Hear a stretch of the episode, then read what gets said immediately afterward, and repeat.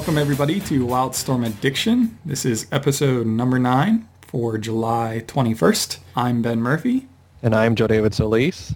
And tonight we're not going to be reviewing any books, but we did get to speak with Adam Beechen. So we're going to let you listen to that interview and I hope you enjoy it. All right, next up we have a really special interview for you guys. Uh, we have Adam Beechen on tonight. Say hi, Adam. Hi, Adam. Sorry, you, You just you set it I'm- up and I have to knock it down. That's the way I and I'm want. glad you did because Rebecca Isaacs didn't fall for that. So Ah. right on. How you guys doing? Great. good. Thanks for having me on. I appreciate it. Well, thanks for agreeing to be on. There's uh, a lot of fans who I know are going to appreciate this interview. Um, before we even start with the interview, and I'll give Ben a chance to, to do the same, but uh, I just want to take some time to, on behalf of all the fans, just gush at how great a job you guys are doing on this series. Thank you. Because, I mean, as a Wildstorm fan, you know, especially like Ben and I who've been around pretty much since the beginning, you know, we've been there for the ups and downs, and right now is definitely an up. I'm And, glad to uh, hear you say that. Thank you. Yeah, and I really mean that. I mean, because there's been some times over the years that it's just like, oh, you know, is this ever going to end? You know, or is it, it it's, you know, is Wildstorm going to come back? Are they going to make a comeback? And, you know, there's people who just prophesied its end, you know, that they're just waiting for any day now for DC to just say, you know what, we're done with Wildstorm. You know, here, Jim Lee, take it back. Well, know? I'm I'm I'm glad that Wildstorm fans have given us the the benefit of the doubt. Um, you know, I, I'm not exactly uh, a big name, and uh, and and Tim, while he has his followers and his fans from Hack Slash, which is awesome, uh, he may not have been known to the general populace of the Wildstorm fan base. So we're kind of unknown quantities coming in to to do work for you guys, and, and you've all been very uh, very welcoming. But yeah, so I just wanted to take some time, just you know, because obviously, you know, we we do this show and run this site, you know, because we're fans, Yeah. you know, and just want to let you know we appreciate all that. So Ben, your turn to gush. No, a- absolutely. I, I remember when Top you, that, Ben. Yeah. I don't think I can. But I, I remember when you guys were going to take over the run and people on the boards were very hesitant. I I don't really know your history, but yeah, I, even I was a little concerned just because of what they were writing, having known nothing about either of you guys. But it, it's been awesome every step along the way. I'm I'm so pumped about it and excited to see you guys take it through the whole year. Thank you. I, I think the hesitancy on, on y'all's part is uh, is understandable, uh, considering that I'm I'm known on the internets for basically my work with one character, uh, and people who weren't terribly happy with how that storyline played out. Um, so there's a lot of uh, skepticism, I think, when when I come to a book. Um, but you know, you just try and tell the best stories you can, uh, and you hope that you have good creative synergy with the other people that are working on the book. And luckily, Tim and I have, have meshed really well. Um, you know, we've had great editors on the book. Ryan Winn was a spectacular inker for us, and now Andy Smith is doing the same, and Carlos Badilla, who's been on since day one doing the colors. It's really turned out to be a good team, and for a book as ambitious as ours, with as many characters as we have running around, the amount of passion that the uh, creative folks are putting into it is, is really nice because it, it needs it in order to be a successful book. Yeah, because it's it's obvious. I mean, y'all had to do some research and stuff, you know, Huh. for this, and a little You bit. have no idea. um, but yeah, we'll get into that. So let's just go ahead and start then. Um, Sure. how how did you get your start in the industry, Adam? In comics itself, Yeah. Uh, uh, well, I've been writing animation for uh, for a while, um, primarily boys action adventure stuff. I've worked on shows like Teen Titans and Jackie Chan Adventures and uh, X Men um, Evolution and shows like that. Uh, and I had also um, had my own graphic novel published by a small company called AIT Planet Lar, uh, and that book was called Hench. So I kind of was known to people in the comics industry, but not terribly well. But uh, I had a friend who was an editor at DC uh, for a while, a guy I went to college with named Ivan Cohen. And I went to uh, New York for other business and happened to pop in and visit with Ivan for a couple of hours. And he asked me if I wanted a tour of DC. And purely as a fanboy, I swear to God, I said absolutely. And I went to the building, and, and the elevator doors parted, and I stepped out, and there's this giant mural of all the great DC characters, each one drawn by their their uh, uh, most uh, uh, identified with artist. And I probably stood there for about 20 minutes before I called in to see if Ivan was even around. I was just gaping at this mural. Couldn't believe I was actually at DC Comics. And uh, Ivan showed me around DC, and uh, when he was done, he said, "Do you want to go and meet the editor of um, the uh, Teen Titans Go comic book?" And Teen Titans Go was the book that was the spin-off from the animated series. And I said, "Sure." So he walked me into Tom Palmer Jr.'s office, and uh, Tom and I chatted about the show and chatted about animation and chatted about comics.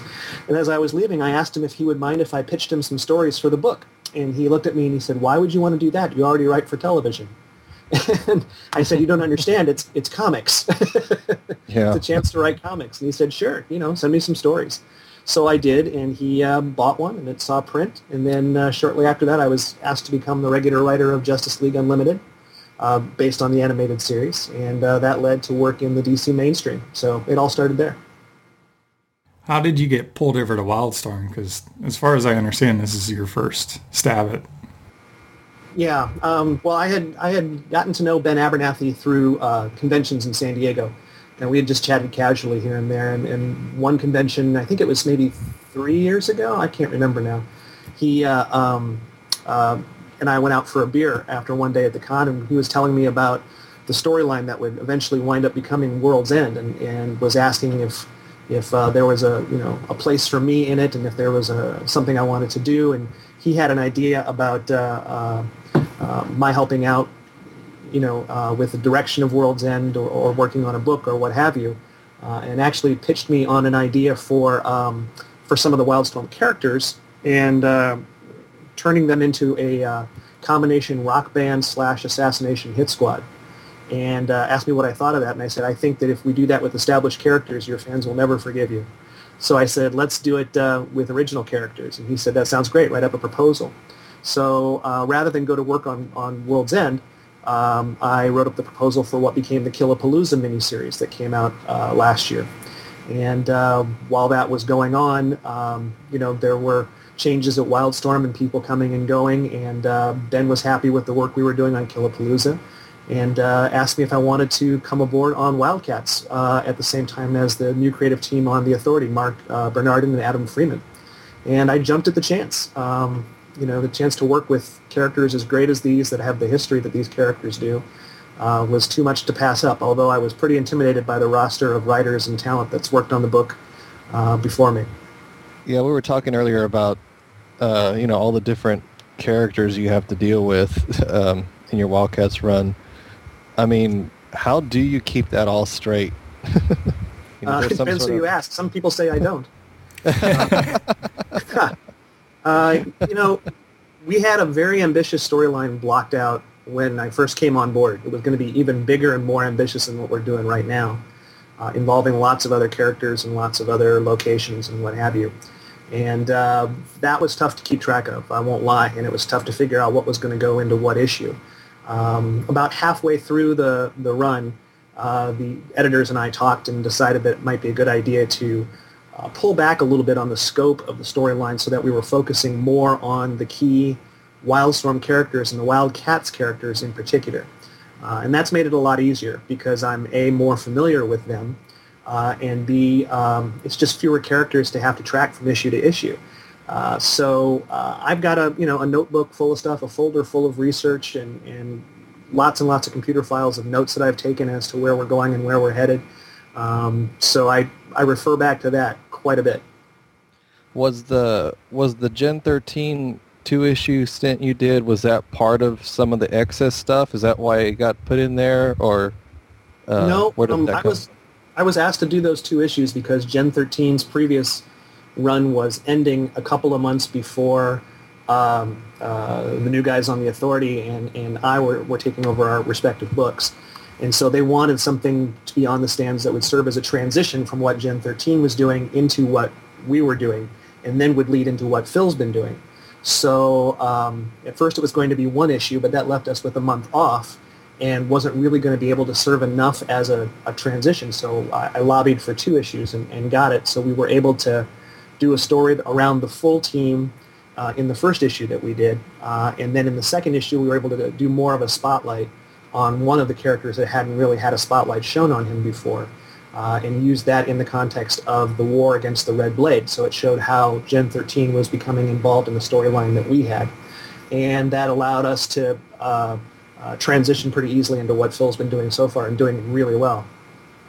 Yeah, you you uh, I think you came on the boards and said something about this because somebody had asked, you know, while the new uh, kid version of the, some of the characters like Kid Backlash and you know the other Crimson and things and the other Void, right? And you had said I think uh, something about that you wanted obviously to keep you know teenage characters in the book, even, even the those newer ones.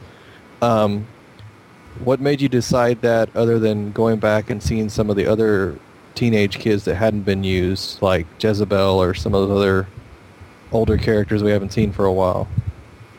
Uh, I just think there was a sense of wanting some fresh blood uh, in the in the Wildstorm universe, um, and World's End and, and Number of the Beast incident you know, provided a lot of great story opportunities for new characters to show up with powers that may or may not be connected to uh, existing and long-standing characters. So it also was a chance for us to say, well, you know, the world ended, 90% of the world's population is gone. It's quite plausible that some of these characters aren't around anymore. They're incapacitated. They don't want to be heroes. They've lost their powers, what have you. So it was a good chance for us to jump in with some new uh, takes, some new ideas, and some new characters with some new powers. Adam, what are some of your influences as a writer? Obviously, you've come from animation, so this might be a little more eclectic than just comics. uh, you know, I, I, like the same writers uh, in comics that just about everybody else likes. I, first of all, I have since I've started working in comics, I have great new respect for writers of comic books because now I know how hard it is. I think before I was, you know, I would read a comic and at home and say, boy, this this sure seems easy. I could do this.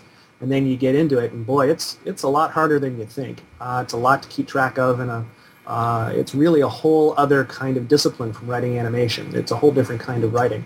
Um, so I really studied people whose work I admire, and a lot of them have wound up writing for Wildcats over the years. In terms of like uh, people like uh, Alan Moore uh, and Joe Casey and uh, Christos Gage um, and uh, James Robinson. People like that are people whose books I, I really enjoy. Warren Ellis, uh, Garth Ennis, um, folks like that have really shown me a lot about how to write comics.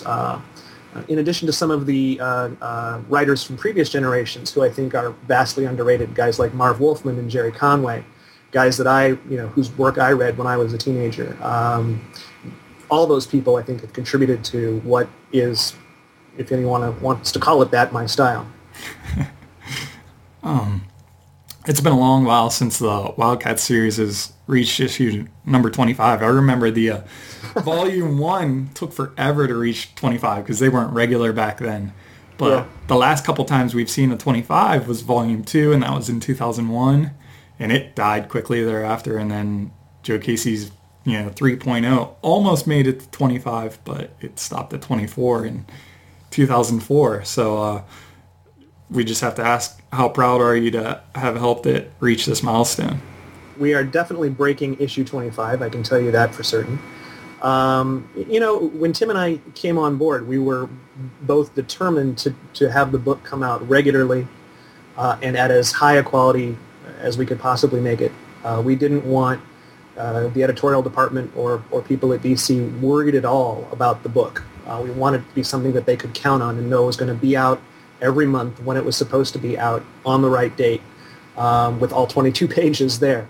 Um, and we worked really hard at that. I know Tim's very proud uh, of the kind of stuff that he's turned out, um, especially dealing with the, the number of characters he's had to deal with. It's really heroic stuff. Uh, and uh, luckily I write pretty fast. So uh, we've been able to stay ahead of the schedule, and um, hopefully the editors haven't had to had to worry about us. They know the scripts are going to be there, and the art's going to be there when it needs to be. Yeah, it it's definitely. I'll speak for both of us, but it's been impressive to see what you guys have been putting out and how regular it's been. It's amazing. Thank you. Um, again, we we just we wanted to you can't really control fan reaction to a book, but there are some things that you can control, which is making sure you meet your deadlines and getting stuff in on time and getting it in the way the editors expect it, the way you pitched it to them. So, um, you know, we just wanted to control as much as we possibly could as far as that goes, and then let the chips fall as they may with fan reaction. And uh, luckily, the, the fans, the hardcore fans on the on the message board, which is really the only place I check to see where reaction is, seem to have liked what we've been doing so far. So we're we're pretty uh, pretty gratified. Yeah. By the way, just let the listeners know, as of recording this, we have not seen Wildcats 25 yet. So I would have loved to have had it last week to talk to you about it, but uh, but like you said, obviously it'll be here in a couple days. Yeah. So looking forward 20 to that. Does 25 come out before San Diego? No. Yes. Oh, it does. Yeah, it's supposed to be out this week. Oh wow. Uh, yeah, I'll be interested to hear what uh, what reaction is like to that issue because it's um, a lot of people have been asking for this story for a long time and speculating on how it would play out. I'm talking about the fight between Midnighter and Zealot, which we've been building to for a couple of issues, and uh, I got to say it was awfully fun to write. Yeah. I take that back. They moved it again. It's the 28th. They did. It got resolicited. yeah. It had nothing to do with us, I promise you. they're just building up the suspense is what they're doing. There you go. But yeah, uh, and that, and it's funny because that was, I I don't know, uh, that was something I never thought about with those two fighting each other. But I guess it makes sense, you know, especially the way that you've set it up. It totally makes sense. Well, it Um, seems to me that they would have sort of a natural dislike for each other. Uh, they they come at things pretty differently, uh, and from of course very different backgrounds. So it was just a matter of, of finding something that they could uh, conflict over, and then letting that build. And um, the Spartans' plans for how to deal with rebuilding the planet seemed like a good way to go. Uh, and then it was just a matter of letting that ball roll down the hill. And uh, next issue, it hits the bottom with a pretty loud bang. well, you know, I mean, she insulted Apollo. I pretty that's pretty much all all she needed to do. I mean, Yeah. you know, for, forget about all the other stuff, all the experimentation. I mean, he was she was you know, it was over at that point. Yeah, pretty much. It was pretty much on. Speaking of which, just uh, now that I brought that up, uh, I know one thing that, that we've all discussed on the boards is Maul's decision to go with her. Now, Right. obviously, you know, I don't expect you to spoil anything, but is is that going to be addressed as to why he ultimately decided to? Because so far, it's kind of unclear in what we've seen. Well, he, he stated his motivation, I think, in 22 when he actually left. And Mhm. that's really the nuts and bolts of it. Uh, he just doesn't want to get caught in a situation like he was with the war against the Red Blade, where he could potentially wind up fighting his own kind and having to kill them. Um, you know, we've seen Maul's curiosity about his heritage and interest in the Titananthrope culture. Um, and it seemed to me that he wouldn't want to be placed in a position where he would have to fight his own kind ever again. Uh, so to that end, he would um, embrace, to a degree at least, Zealot's plan of creating an army that would be ready in relatively short order to defend the Earth against all comers, so that whoever is out there interested in maybe attacking the planet would see this army and think, you know what, I'm going to look for easier prey. So it made, Yeah. it made sense to me at the time. I don't know if it came across clearly enough in the book. He's not going to be talking about it a whole lot more in terms of why I why I went with with Zealot, but uh, um, you know you'll see the consequences of his actions. Well, obviously, in the last issue, we could see that he was starting to regret it, or you know, uh, you know, when Midnighter called him out on it, you know, I think it, it was obvious that it, it bothered him, you know. So that Yeah. was cool to that was cool to see that he hasn't ultimately made up his mind one way or the other. So it'd be interesting to see where else, you know, takes it. Because yeah, I, I- get what you're saying. You know, that's something that was established way back in Alan Moore's run. Right. Was you know him and his people. So that's that's cool. I mean, that's Yeah. obviously from your research. So. Jeremy's not a bad guy, and he's not as militant as as Zealot is, obviously. But I think the core of what they both want is similar enough that it made sense for him to go. Uh, also, I think, and I don't think this was stated in the book, that uh, it just seems to me that he would, if Zealot was going to be out there doing this, putting together this kind of army, it would make sense for him to try and be there to have some influence over how that was put together. Um, so to me, it sort of made sense that he would go. Yeah. This next question was kind of for Tim, but maybe you'll you'll know because I'll do my basically. This is great. What do you All want? right. Yeah, he doesn't talk anything like that. um, you know, Tim came up with all the new costumes basically for everyone, for the Wildcats Authority, Gen 13, you know.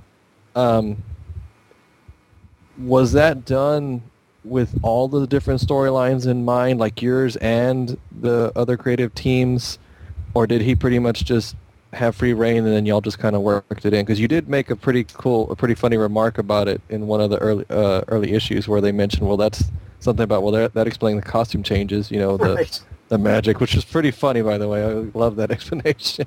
I can tell you the story about how that came to be. I don't I don't know what the thought process was about having new costumes. Um, I think that the, the Shannon uh, Denton, uh, our editor, and a number of the other folks at the editorial staff wanted new costumes for the uh, the line to give it a new look, and they dealt with Tim on that, uh, and I didn't have any input into that at all. So I didn't even know those were coming. I was writing before I even knew the characters were going to change costumes at all. Um, and then I think it was a couple, we were a couple scripts down the line before somebody said to me, you know, we should probably address why these costumes have changed.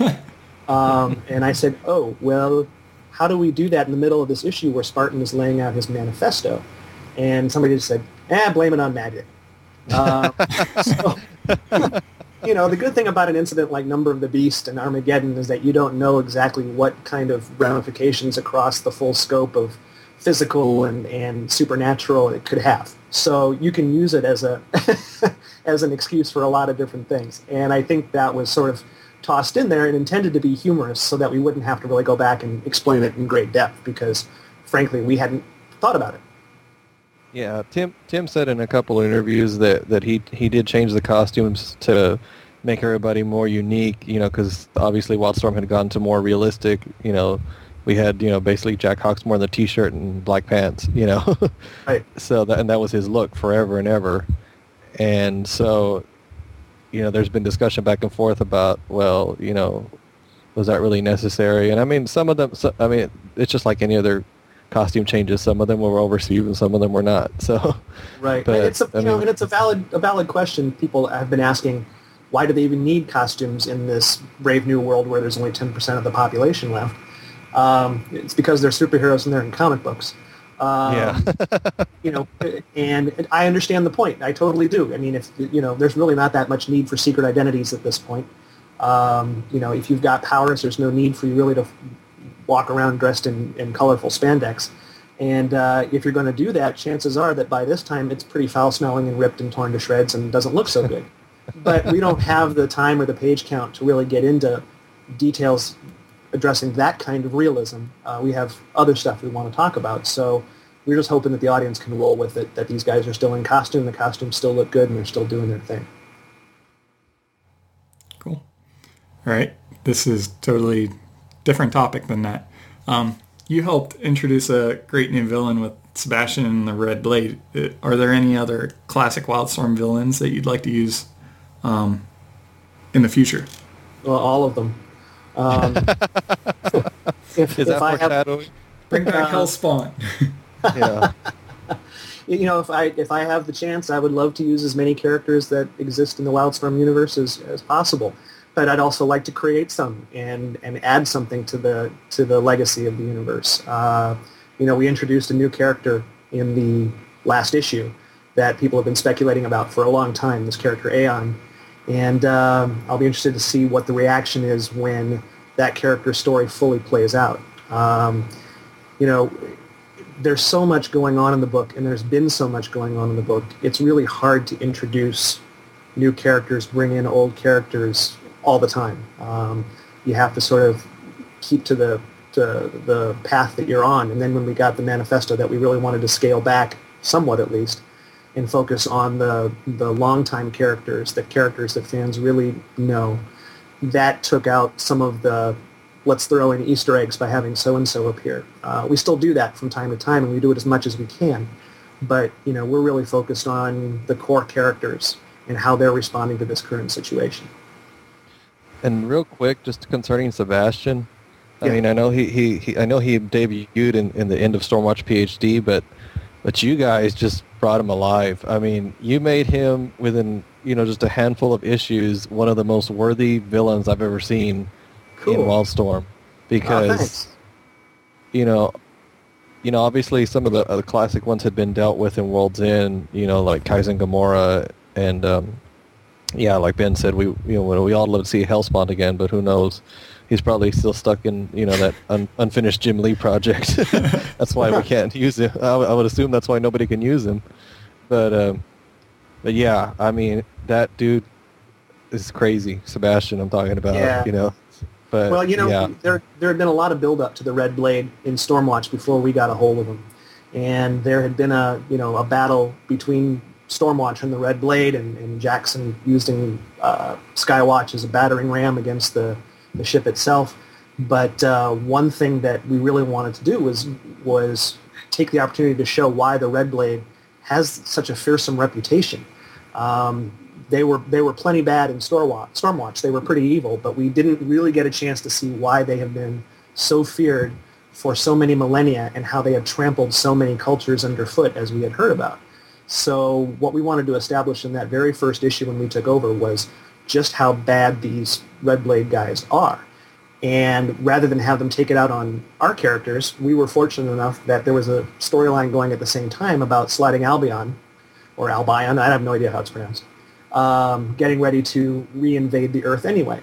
So we were able to sh- use those poor guys uh, uh, as cannon fodder for the Red Blade. And so they came through the bleed, and the Red Blade was there waiting for them. And we just took an issue to show how the Red Blade can wipe out an entire invading force with a snap of their fingers. So that by the end of the issue, when Sebastian shows up with, you know, Ingvi's head on a pike, uh, you're like, uh-oh, this guy really Yeah. knows what he's doing. He's done this before. that was an awesome moment, by the way. A lot of fun. A lot of fun to write. So, so now that you brought that up, so is that why the Sliding Albion were in your story because it had already been building up in Yeah. authority? So I guess you, you just kind of decided to add that in, or was, or how did all that work out? we knew it was a storyline that was out there that had been progressing, and we knew that if we didn't deal with it, at some point fans would say, "Hey, whatever happened to these guys?" So rather than have have y'all have to you know wait on pins and needles for too long, we thought, well, here's a chance to, um, if you'll pardon the expression, kill a lot of birds with one stone. Uh, we can take care of the we can take care of the parallel Earth, you know, England storyline uh, in one fell swoop and really get the Red Blade story underway, and at the same time have a logical excuse to bring all of the Wildstorm heroes that are still on Earth together, or as many as they could find in that you know short amount of time. So it, it was a fortuitous uh, uh, coming together of a lot of different kinds of storylines. So Um, Adam, we haven't seen too much change in, you know, the core characters, but I just kind of want to know the motivation behind um, raising Grunge up as a as a key key character. Um, you know, second to Spartan, and we're seeing it across some of the other Gen 13 crew as well as Roxy over in the Authority is also be given given a, a higher role. Yeah, I wish I could take you know credit for, for that idea. That was a something that came down from editorial uh, when I came on board. Was you know they said to me we'd really like to um, have Grunge progress a bit. He's he's been the same basic personality and character for a long time. Uh, we'd like to keep that because he's a lot of fun. Um, but we feel like the jokes that we can do with that character in that mode have been played. We like to try and find something new for him. And everybody has always said since Grunge first appeared that he's a lot smarter than he acts. He just doesn't choose to uh, acknowledge it and play to it. So let's call him out on it. And um, uh, I liked the idea because I liked the idea of a guy realizing his potential, potential that he actually knew he had but didn't want to realize, being forced into a position where he has to have some responsibility. You can still keep him the same wisecracking guy. You can still keep him the same, you know, lusting after the babes with the big boobs guy. Um, but he's got a job to do now. They all do, and this is really serious. And it was kind of neat to play Grunge realizing that a situation around him is truly serious and there's not a whole lot to laugh about. He's going to find stuff to laugh about while he's in the middle of it, but there's real work that needs to be done, and Spartan's putting a lot of trust in him, and we wanted to present Spartan as the kind of person you don't want to let down. And um, I think it's been kind of fun to watch Eddie grow over the, the, the course of the, the run, and that's a thread that's going to continue to run all the way through what we're doing. Eddie is kind of our eyes into this new mega team. Um, you know, he's new to that a team that size as well, just like all the readers are. So um, we get a chance to experience what that's like along with him as he tries to find his place within that team. Yeah, I, I think what you've done with him, it really shows the importance of what they're trying to do. It reads very well. Thank you, thank you. We wanted to give them an important mission, and a mission that people would look at and say, "Boy, they're going to trust Grunge with this." and, uh, you know, they want to Grunge. Grunge is in charge of spying on John Lynch. You know, how how is that going to work? And we think yeah. we've come up with a pretty good way to handle it, and uh, and you know, a way that would make sense for Eddie to come up with on his own. So. Yeah, and that, and that's definitely his storyline has definitely been the the pleasant surprise, I guess, so far of what you've done because it, it just is like, wow, you know, what a what a cool idea. You know, I mean, it's it's always in comics. It's always such a uh, they're always usually hesitant to make, especially young characters grow because you know once they get old, then you have to do you know retro retroactively change all that and you know get them back to teenagers and you know we've seen that in other companies. So to see this with grunge and like Ben said with Roxy over in Authority, it is pretty cool, but it's it it is kind of sad because you know there's a there's an innocence that's being lost too because they can't really be the way they used to be in this world, and um, uh, even Fairchild is over in Gen 13 is experiencing the, the very similar stuff. Yeah, yeah, you know things had moved so fast since the Number of the Beast incident. Uh, you know, all of our heroes were trying to figure out just what was going on, what had happened to the planet, uh, putting out fires literally everywhere, dealing with crises as they popped up. There was very little time to stop and get a sense of how all these events were affecting the individual characters, how it was changing them. I mean, if you and I went through an event like 90% of the Earth's population disappearing, it would probably affect us pretty profoundly. And we wanted to find time amid all the action and stuff that we're doing, and we're going pretty fast, to show how some of these characters are are dealing with that. Um, the issue after the one that's coming out next week um, takes a, a, look at Warblade and how he is getting involved in the situation and how he comes to realize just what has happened and the magnitude of it. So we wanted to, in addition to just dealing with the big, gigantic global threats, deal with the more personal side of it wherever and however we could. Uh, Jackson wanting to go off on his own and find a way to redeem himself. Um, Grunge taking on more responsibility. Uh, uh, we wanted to find moments like that for as many characters as we could in the time that we have. And we don't have a lot of time. 22 pages is not a lot, and we got a lot of ground to cover. Yeah. Uh, real quick, a question about grunge. I think we talked about this on the podcast, and I don't know if you came on the boards and answered this, but there was a scene where he's looking at the at the old Gen 13 picture. Yeah. And then the other characters show up, but we couldn't tell if, if he's imagining that they're there with him, or that were they really there and they just left afterwards? Meant, it was meant to be a flashback. Okay, yeah, that's that's kind of what we figured, but uh, the way Tim did it, we weren't really sure. Well, so it probably wasn't Tim so much as, as my script not being clear, but it was intended to be a, a, a flashback and, and just grunge remembering the moment when Gen 13 left because we started issue 22 and Gen 13 just wasn't there in that gigantic group shot. So they had gone on their way somehow. We knew that Gen 13 wasn't going to stay with the larger team. So we wanted to get to that moment so fans would know how and why Gen 13 had left, what that had meant to grunge, that his friends had, had left him. Adam, after two year, years in the world's end, man, I can't believe we're that far along already. Um, there are still people out there who are hesitant to give World's End a try. What would you say to those out there that are still on the fence to try and win them over? Well, it's tough because there's so much backstory that that it's really intimidating, I think, to new readers. Uh, and we've talked about this on the boards. People have come on and said, "Where's a good place to start?" And everybody picks a different place. uh, there's so much, there's so, the history is so rich that there's n- not a lot of great immediate jumping on points. That's why we've done, um, you know, that first page is a is a bit of a recap. It's a status report uh, where we give the bare bones of what's going on. So if somebody just picks up the issue, they may not know every character or every character's background, but they have an idea of what the general storyline is. Um, it's tough. I think that I would say to people who haven't given World's End a try, I would say it's the kind of story that I don't really remember being told in this kind of depth before. We've seen post-apocalyptic storylines and, oh my gosh, the world has ended. I can't think of a lot of stories where the world has ended and stayed ended. Um, and so it's it's bringing up a lot of questions and a lot of storylines uh, that I think don't get explored a whole lot. Uh, plus, it's a kick-ass superhero action book.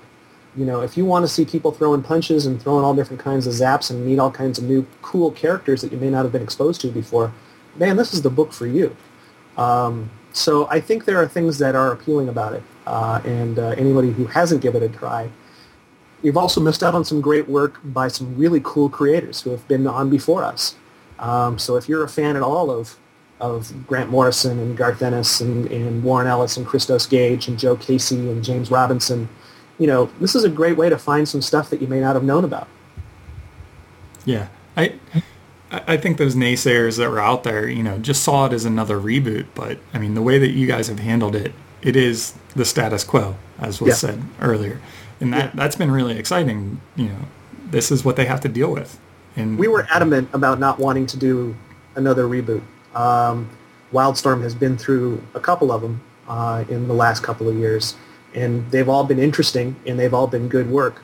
But I think you can only play that card so much before the fans start to think, okay, what's the real story with these characters? I mean, what's the real through line rather than starting all over, all over, all over again every time? And we wanted to to say, you know what, we're we're sticking with you. We're sticking with this story so you can see it play out uh, and not just cut off with no uh, no answer as to how it ends. Um, we wanted to uh, keep that story going and figure out what kinds of stories we could tell within that that would still feel fresh and new without being a reboot or a relaunch. Mm-hmm. Yeah, and we've seen those status reports kind of getting smaller and smaller, and I think that's okay. I at the beginning of your guys' run, you know, they were long and drawn out, and it really helped catch people up. But I think as they start to go away, you know, we really only have to tell people to go four issues back and catch up, which is great. And, Thanks. Yeah, we um, you know, those are going to continue in Wildcats. Uh, we'll, we're we're going to maintain the status report page throughout. I think it's uh, it's starting to fade out a little bit over in Authority, um, but I think that probably makes a little more sense because they've got fewer characters to deal with and probably fewer storylines. So we'll keep it up. Um, I think it helps uh, somebody who just happens to grab it off the stand. Um, but uh, I think it's getting a little easier, hopefully getting a little easier to follow now. Well, I, I mean, some people say that on the boards they don't know where to catch up, but you know, Joe and I are admins over at the resource wiki. I mean, Wildstorm is one of the easiest universes to catch up on. The, the continuity stays throughout. I think yeah. in in other books we have, you know, other companies they don't do that as well. Something I had I had toyed with the idea of doing, and I actually got permission from Wildstorm in DC to do this, was to do a uh, uh, a video commentary on each issue that I would post to the web, uh, where I would just sit down with Wildcats 19 and, and say, okay, I'm Adam Beechen. I'm the writer of this book. Uh, I'm going to take you through what the thought process was in putting this book together and why we chose the images we did and why we chose the storylines we did. And first, here's some backstory on the Wildstorm universe so you know what we're talking about. And hopefully it would be of use to people not only who read the book, but people who are interested in comics in general. Um, I haven't followed through on that, obviously, but uh, uh, you know, in part because I'm not sure I really want my face out there doing. Maybe hold up a cutout of Tim Seeley's face. Maybe I do it as a as a, a written blog or something. Um, and I'm sure there are other comic book writers who have done this kind of thing before. I'm sure it's not a new idea, but I think that uh, that if I were a, a, relatively new fan to the Wildstorm universe and I was coming in on this, I think I would find that useful. Also, if I was somebody interested in getting into working in comics, it might be useful. Uh, so, you know, maybe that'll show up someday. There'll be a, you know, the, the peek behind the curtain at this particular run of, of Wildcats. I think that would be amazing, and I think a ton of people would love that. And if you need help producing it, we're your guys. Right on. Thanks. yeah. I'll keep we're all about mind. spreading the we're all about spreading the Wildstorm love. Well, and and I can't tell you how much we appreciate that. And uh, Um, you guys are, are the Wildstorm, the hardcore Wildstorm fans are so dedicated and, uh, and, and care so much and so passionately about these characters. It's really been pretty inspiring. You know, this is not a throwaway line of comics. These are not throwaway characters. A lot of care, a lot of thought, a lot of emotion, a lot of passion went into creating these characters, these stories in this universe. And to know that there are fans out there like you guys and like your listeners who care as much about the kind of work that the people are doing to put out the books. Uh, it's it's really you know we want to do good stuff for you. We want we want you all to be pleased. And um, uh, you know, I was I was really nervous when before the first issue came out to go on the board and see how reaction was going to be, uh, and uh, feel really proud of what we've done and that you guys have responded as favorably as you have. And you've called us out on some stuff, and uh, and rightfully so. and uh, and we don't, you know, that's that's absolutely your right. You know, there aren't letters pages in comics much anymore. So the internet, that's what it's for. And uh, you know, um, we've tried to answer your questions as much as possible, explain things as much as possible when it's been needed, drop some hints and, and, and interact with you guys because you've been there for us all the way. Yeah, and we do appreciate the interaction because obviously there's lots of other creators that wouldn't think twice about coming to a board and talking, you know, to the fans because obviously some fans can get pretty nasty, you know. Well, so no one knows that better than me. Uh, having having been ripped to shreds for uh, the whole Cassandra Cain storyline, um, I was pretty nervous about coming back online and, and, and talking about anything that I do um, because some of those comments got really pretty vicious. Um, and, and, and, fans have the right to say whatever they want to say online, you know, and if they don't like a storyline, they're welcome to say it in as, as loud and vociferous terms as they want. Um, but I'm not going to lie to you. It's not pleasant to read if you're the person right. who did the writing it. Oh, uh, yeah. so what I was hoping to do, and, and I'll say this as well, whenever I've gone to a convention or a signing, no one has ever come up to me and been mean. No one has ever come up and said, you scumbag. What you did to Sandra Cain, I'm going to, you know, burn your mother's house down. Uh, fans have always been very polite in person and very uh, upfront. I've had people come up to me and say, hey, I'm not really sure about this storyline, but I'm going to give it a chance, see where it's going. Or they've said, what was the thought process behind this? And I've talked openly with them in person about it. So one of the things I decided to try coming aboard Wildcats was to be a presence on the forum from the get-go to let you guys know who I was and that I was a real person and that I was there and that I would respond amiably to any comment or question that was directed to me amiably. And, um, you know, there, I saw the hesitant comments before I came on board. Beechen's the guy who did this. Beechen's the guy who did that. And I wanted to come on and say, first of all, my name's Adam. Uh, you know, we're all friends here and uh, at least I hope. And let's talk to each other like friends, and let's uh, let's talk about this book that we all like so much. And if there's something we don't like, let's you know let's bat it back and forth. Um, you know, the story was pretty much fully plotted before I came to the message board, so I can't say that a lot of fan input has has found its way into the book, but at least there's that interaction there so that if you guys have questions, I'll answer and uh, and you guys have a sense of me, I think, more as a person now than as just a line in a credit in a comic book. Yeah, I know personally I've fallen into the trap of you know letting other people goad me on and say things, but I think in you know recent time I've gotten better about just telling myself, you know what, good thing about the internet is I don't have to click respond, you know. Exactly. and I've done that a lot. I've had people come on the Wildstorm boards and be like, "You're just a fan gushing all the time," and I'm like, "Okay, next comment." I'm just, you know, and never answer them, and I never hear from them again. I never hear them call me out, and I'm like, "You can do it all you want," you know. Well, I, I don't have to a, click respond. it's a lot easier to go on the internet, I think, and be critical than it is to go on and and be uh, praising. People get very brave when they're behind a computer screen. Well, it's the anonymous internet. That's that's, yeah. that's exactly right. That's and and saying outlandish things in criticism, you know, whether you feel you may have a perfectly valid point in being critical of, of somebody's work or of a story that you've read, the easiest way to get your opinion known is to write it as outrageously as possible. Um, and and sometimes the creator will actually read it and sometimes they won't. And if they do read it, sometimes they may be hurt by it, and sometimes they may not. Um, but I think that from my experience working with the Wildstorm message board, uh, I think that's been mitigated somewhat. I don't think the comments have been nearly as negative as they might have been because there's a dialogue between me, between Tim, and the hardcore fans that are on the board. You know, Carlos Badilla comes on and, and he answers questions as well. So there's a sense that this is a group effort, I hope, and that we are we care about what the fans think. We're trying to do our best for the fans, and that we're real people, just like the fans. We're fans too. Yeah, obviously. I mean, I think that's part of what's you know what we recognize. You know, you have done a lot of research, obviously.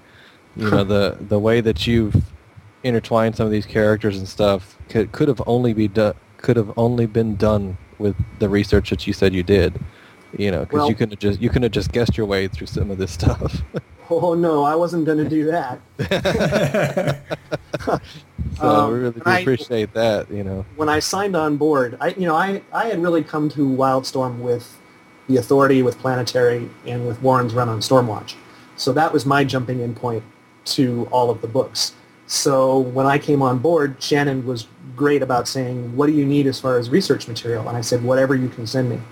And the next thing I knew, I had an enormous filing box of of trade paperbacks and and, and reference material. Um, uh, in addition, one of the hardcore fans of Wildstorm, uh, Striker, as he is well known to everybody, was also a great help to me. Uh, answered some questions that I had that I couldn't find answers to, whether they were online because I'm an idiot, doesn't know how to use the internet, or I couldn't find the answers in a book. So I had a lot of that information at my fingertips as I was working through plotting the story. Uh, I printed a ton of stuff out that I found online. I had a file folder probably two inches thick of reference material, images, characters, character backgrounds, things like that. And there's still stuff that I haven't read. I mean, I'll be honest with you. There, I haven't read a lot of, for example, uh, Wetworks. You know, it's a great title. I love the characters. I haven't read a lot of it. And so I've been hesitant to include those characters maybe as much as some of the others. And I know there are gigantic Wetworks fans out there that want to see the characters appear in the book. But because I haven't done the research, um, I, I feel hesitant to include them for fear of getting something wrong. So we've tried to indicate those characters are active in this universe. We just haven't really put the big focus on them, although now they're having their, their own book come out, which I'm excited to see. Yeah, and and that's cool. I mean, and that, it's cool that you take that in cons- consideration because obviously, you know, we'd rather you do what you just said than, like I said earlier, just trying to guess your way through. In this case, the Wetworks. You know, Yeah, exactly. so that's cool. You know, Yeah, I'm, I'm not going to just show up and have, you know, Winter being French. You know? I'm not going to say, hey, this guy looks like he's French. We'll have him talk in a funny accent. Uh, I wanted to get the details of the people who are going to be our core characters right. And I knew that Wetworks weren't destined to be the core characters of this book. So I focused more attention on the characters that were going to be prominent. yeah, He learns from his past mistakes. you got the fear of God put in you. well, you know, it, well, let me let me just say this. It's I'm not like saying that it was a mistake, by the way. I'm, I No, know hey, nothing about it. No, no, I didn't. I. It's not to say that I didn't research Cassandra Cain uh, or or any other book that I've worked on. I've done I've done that with every book, but you know, we're humans, just like the fans, and we're gonna miss details that somebody's gonna remember, and uh, we do our best, and the editors do their best, and that's all we can do. And yeah. there's going to be stuff that you that slips through the cracks, and you just do your best to have as few of those slip through as possible. It goes back to my talking about you control as much as you can control. But even so, you're going to miss stuff, and it's regrettable. Uh, and you wind up dealing with it by having a character saying, "Oh, so that explains the costume changes." yeah. Uh, but Yeah, it's but not made like sense. it's not like I jumped on to working on Robin however many years ago and said, "All right, I know he's Batman's partner. I'll just start writing books." Um, you know, there's a lot of research that goes into it. You wanna you wanna jump in and have it be as seamless a transition as possible, and give people the characters that they know, or if you're changing those characters, change them in a way that seems plausible to what the character's history has been. So, I love doing the research. I mean, I get to sit around and read comics. yeah. I do research Speaking on of- anything. Speaking of the characters you're using, uh, you obviously are using a ton. Um, so, are there any left that, you know, any characters or any titles that you would like to tackle, or even, even any characters that you're using now that you'd like to spin off in their own book. Well, you know, the good thing about this book is that I've I've been able to dabble with characters from all of the key Wildstorm books. Um, you know, uh, having come to the universe through primarily Stormwatch and the Authority, those are characters I really enjoy writing. Not that I don't enjoy writing Wildcats, I just didn't get to the universe through those characters. Uh, I've come to appreciate them a great deal now. But, you know, I love the chance to write Apollo Midnighter scenes just because I loved that relationship when I was reading it when Warren was writing it. Uh, and what Mark did with it and, and, everybody else. Those are great characters. They're really fun characters. And same with with Hawksmoor and over at Stormwatch with with Hellstrike and Fuji, who are you know just a great comedic duo to bounce off of each other. Um, so I, you know I, I would like to someday maybe write more traditional Stormwatch stories or more traditional Authority stories or even more traditional Wildcat stories and deal with the core characters in their established group dynamics and try and come up with stories within that. One of the one of the things I've pitched to, um, oop, I think we lost somebody. We lost Joe, but go ahead, continue. Oh my God, Joe, come back. um, one of the things that I've pitched Wildstorm on doing uh, in the past, and I don't know if it'll ever happen, is a, um, either a limited series or an ongoing series with Apollo and the Midnighter covering the years between when they left Henry Bendix and when they joined up with the Authority. They were underground for a number of years. And how did they survive? What did they do? And conceivably that would cover the, the start of their relationship with each other. So I'd like yeah, to tell those kinds of stories. That would be amazing. I think everybody would love to read that. It'd be fun. Someday I hope I get a chance. All right. Well, I think we'll wrap this up with a fun question. Okay. Or at least I hope it's fun. Everybody's been dying to know, and I'm joking here because I'm the only one that cares.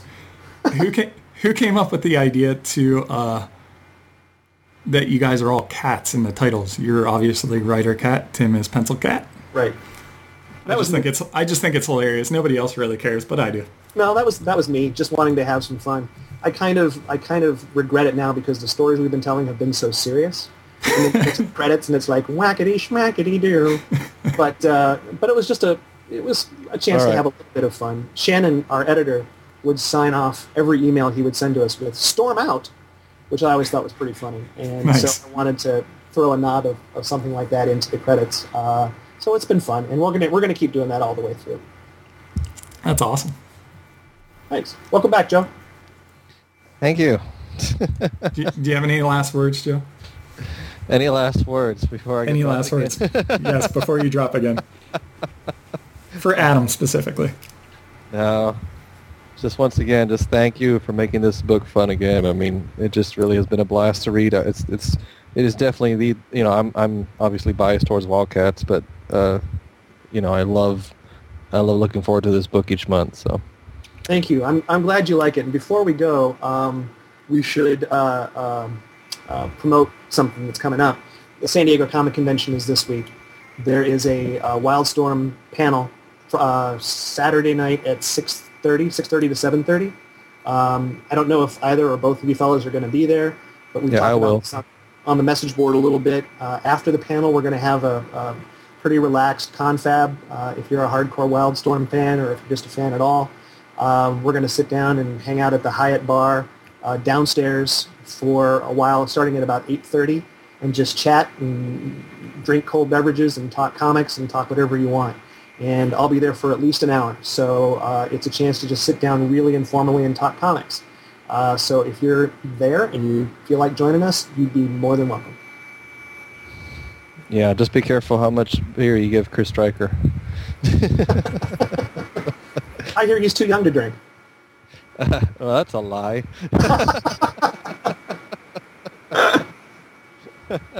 I'm looking forward to seeing everybody though. Yeah. No, I'll I'll be there. In fact, on Saturday I'll be I'll I should, fingers crossed, have a Wildstorm Addiction T-shirt that I'll be wearing. So. Oh, right on. Let me yeah. know if you make extras. I'll buy one from you. Okay. No, not not this time, but yeah, maybe maybe in the future. It took me right. a lot to get this one done. So.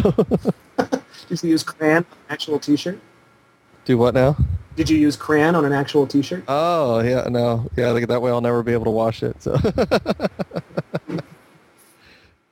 No, uh, just ordered one. Very cool. anyway, so that's all I got, Ben. All right. Thanks, Adam. We All right, guys. Thank you very much. You have a good night. You too. Let me know when this is uh, when this is up. I look forward to checking it out and sending people this way. Absolutely. All right.